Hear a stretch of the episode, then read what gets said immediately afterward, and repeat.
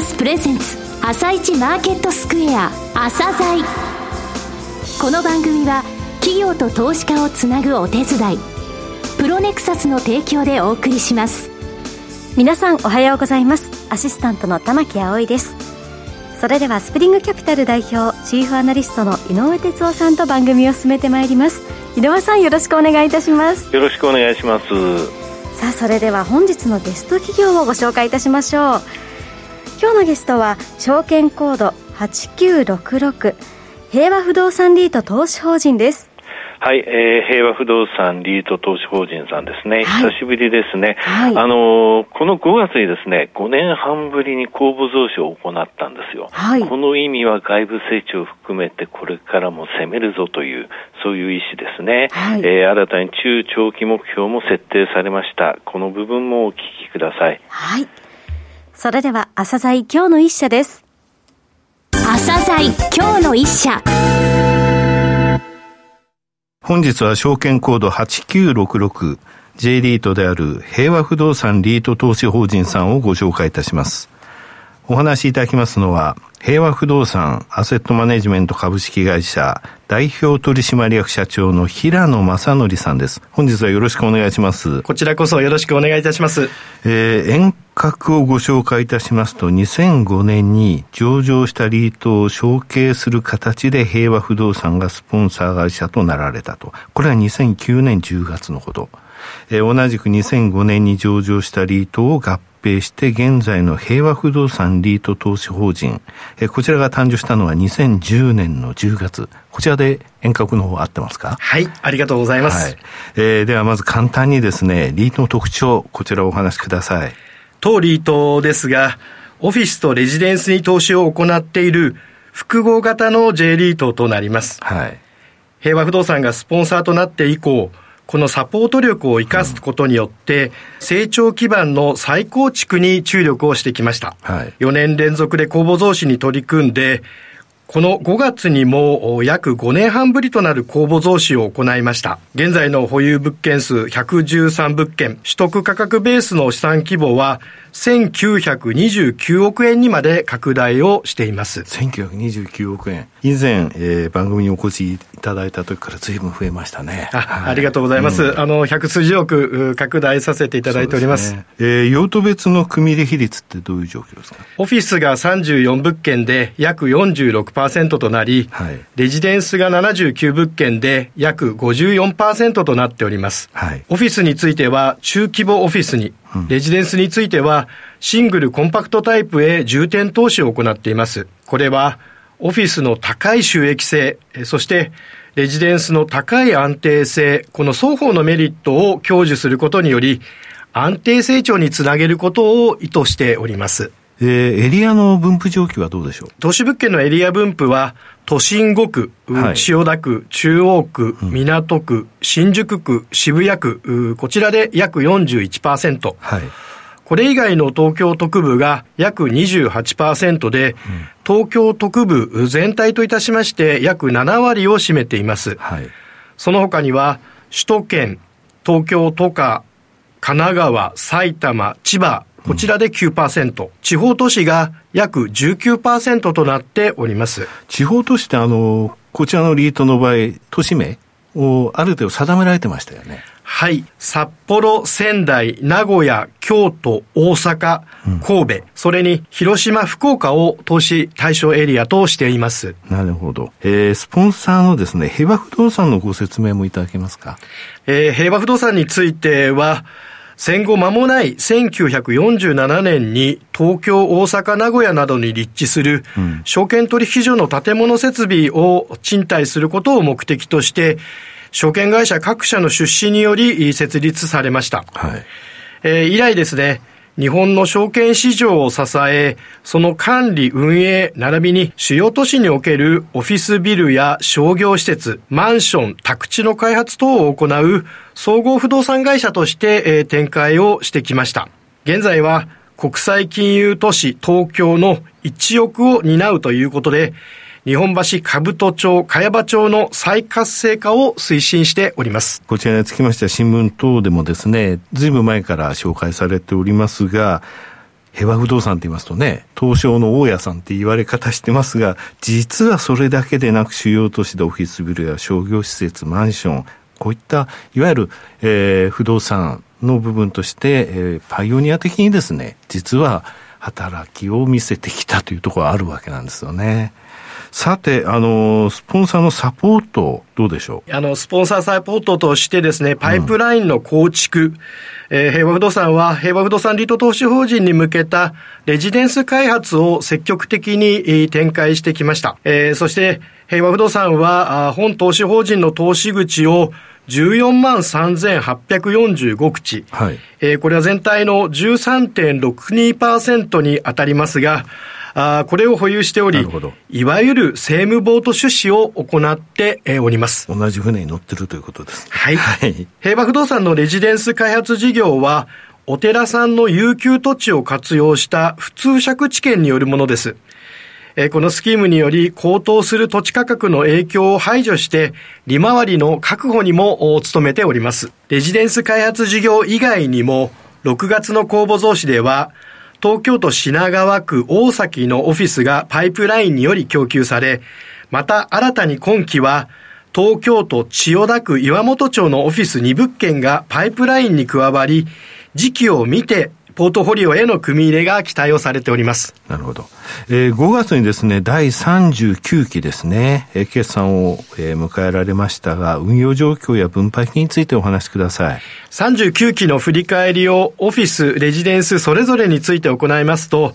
まずオフィスですが、新型コロナウイルス感染症の影響はとても軽微で、テレワーク推進等による退去の動きはほとんど見られませんでした。一時的に空室期間が顕在化しましたが、新型コロナ禍で停滞していたテナントの動きが回復して、埋め戻しが進捗しています。うん、フリーレントも1.6ヶ月と低水準を維持できております。基中の平均稼働率は98.8%と高い数字であったと考えていますが、特に木を通じて回復基調をたどった印象があり、4月には99.4%に到達しております。これはあのやっぱり中規模オフィスにある程度その、えー、重点的に投資してきたっていう部分もコロナの影響が大きく出なかったっていうところに結びついてますかね。そうですね。中規模オフィス、うん、あの、コスト削減効果が面積的にも賃料的にも出にくいということで、うん、好影響が出ていると思っております。なるほど。レジデンスの方はどうでしょう？えー、レジデンスにつきましては、新型コロナ禍により、一時、都心部を中心に稼働率が低下して、リーシング期間が長期化しましたが、これの改善傾向が見られたことから、基中平均稼働率は96.7%と、新型コロナ前の水準を回復しております。竣工と同時取得でリースアップに注力していた HF 仙台本町レジデンスの稼働率は、3月末に100%に到達し、当初想定を上回る形でリースアップが完了しました。これらの結果、第39期の分配金については、2020年の1月に公表した中期目標分配金である2750円を上回る2800円となり、新たに中長期目標を設定したというところでございます。なるほど。この、えー、新たに中長期目標を設定した。これは後ほどお話お伺いするとして、先ほどあの、公募増資のお話がありましたよね。この5月ですか。えー、こちらについてお話しください。この5月に約5年半ぶりにステディグロース and サスティナブルプロフィット運用資産の着実な成長と中長期的な安定収益の確保と銘打ちまして公募増資を行いました。はい、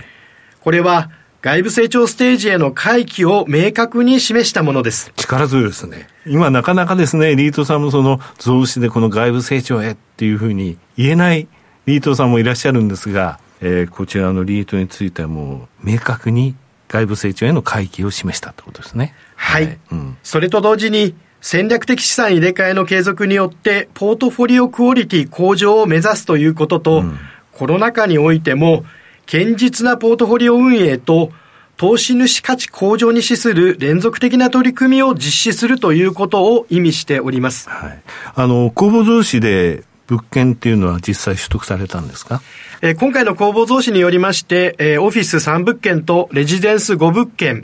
えー、合計8物件を131億で取得しましたが、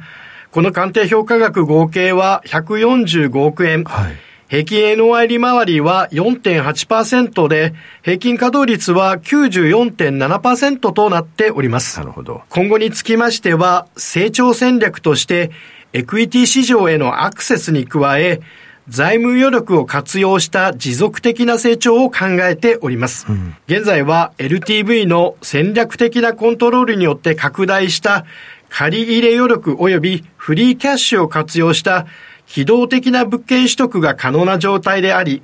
フリーキャッシュは物件取得だけではなくて、財務基盤の安定化にも寄与すると考えております。なるほど。はい。本投資法人の手元流動性の分配金総額倍率は、全上場リート、ホテルリートを除きますが、はい、この中で4番目の水準で、うん、2020年11月期の時点で、分配金総額26億7000万円に対し、残高は120億2000万円と約4.5倍ございました。はい。このうち使途を問わず自由に使えるフリーキャッシュ残高は70.5億ございます。なるほど。継続的な物件の取得、財務基盤の安定化、投資主の還元、分配金の安定化、これらに財務余力を活用することで、持続的な成長につなげていきたいというふうに考えております。すね。財務基盤の安定化、投資主への還元分配金、こういったところについても非常に力強いですし、また何か、これチャンスだってものが出てきたときに使えるキャッシュがあるっていうことですよね。あの、格付けはどうでしょう？えー、日本格付け研究所、JCR さんからの格付けは、シングル A プラス安定的から、はい、シングル A プラスのポジティブへと、格付け見通しが改善いたしました。見通しがポジティブってことは、A プラスの上？そうですね。これは、あの、将来の WA 格到達が視野に入ったということだと思います。うんはい、今後の外国人投資家ですとか、金融機関等の機関投資家など、幅広い投資家層への訴求力の向上、流動性改善、えー、これらを通じました投資口価格への好影響に期待をしたいと思っております。はい、また、多くの海外投資家がベンチマークとして採用しております、 FTSE EPRA Nareit Global Real Estate Index、こちらへの組み入れも明るいニュースとなっております。はい。あの、先ほど新たな中長期目標って言われました。この部分についてもお話しください。えー、今回、新たな中長期目標、ネクストビジョン、えー、投資口の流動性向上を推進するステージを設定いたしました。はい。その具体的な内容は、分配金3300円。うん、これは年間3%程度の成長を意識したものです。はい。資産規模3000億円。格付け WA 格。うんまた ESG への取り組みとして再生エネルギー電力導入割合100%を掲げております。一つずつこれらの目標の達成に向けて歩んでいきたいと思います。えー、昨年2020年の1月に公表した中期目標分配金2750円でしたと。で、今回につきましては中長期目標として3300円。これ550円アップってことですね。すごいですね。はい。しっかりとですね、歩みを進めていくことによって、えー、この中長期目標を達成してまいりたいというふうに考えております。はい。えー、最後になりましたが、リスナーに向けて一言お願いします。今後もですね、投資主の皆様に支払いする分配金の水準を1円でも多く高めていくことに加えまして、投資主価値向上に資する施策を躊躇なく実行していきますので、引き続きよろしくお願い申し上げます。平野さん本日はどうもありがとうございました。ありがとうございました。今日の一社、平和不動産リート投資法人をご紹介しました。さらに井上さんにお話しいただきます。はい、えー、非常に明るいですね。あの、はい、格付けについても WA が見えてきましたと。えー、えー、資産規模も2000億円のところまで来ましたというと、あの、機関投資家っていうのはどこのことかっていうのははっきり分かってくるんですけれどもね。はい、えー、新たな中長期目標3300円の分配金と、これ2750円を設定したのは昨年の1月ですので、はい、まあ、年間3% 10%程度の成長を続けていくっていうことを意識されてるってことですよね。はい、フリーキャッシュの残高70億を超えておりますと、うん、えー、これやっぱり財務基盤の安定化とか、えー、還元ですね、投資主に対する還元、分配金の安定化に寄与することですので、はい、これから攻めに、えー、再度転じているこのリートですね、うん、あの注目していきたいと思います。はい。また今回の平和不動産リート投資法人はロングインタビューも収録しています。朝鮮ホームページにあるいつも聞くポッドキャストからお聞きいただけますのでぜひチェックしてみてください。それでは一旦お知らせです。企業ディスクロージャー IR 実務支援の専門会社プロネクサス。上場企業のおよそ6割、2200社をクライアントに持つ。これはアジア証券印刷の時代から信頼と実績を積み重ねてきたからこそ。さらに、プロネクサスが目指すのは、企業と投資家をつなぎ、日本の株式市場を活性化させることです。プロネクサス、私たちは個人投資家の皆さんを応援します。井上哲夫、今日のストラテジー。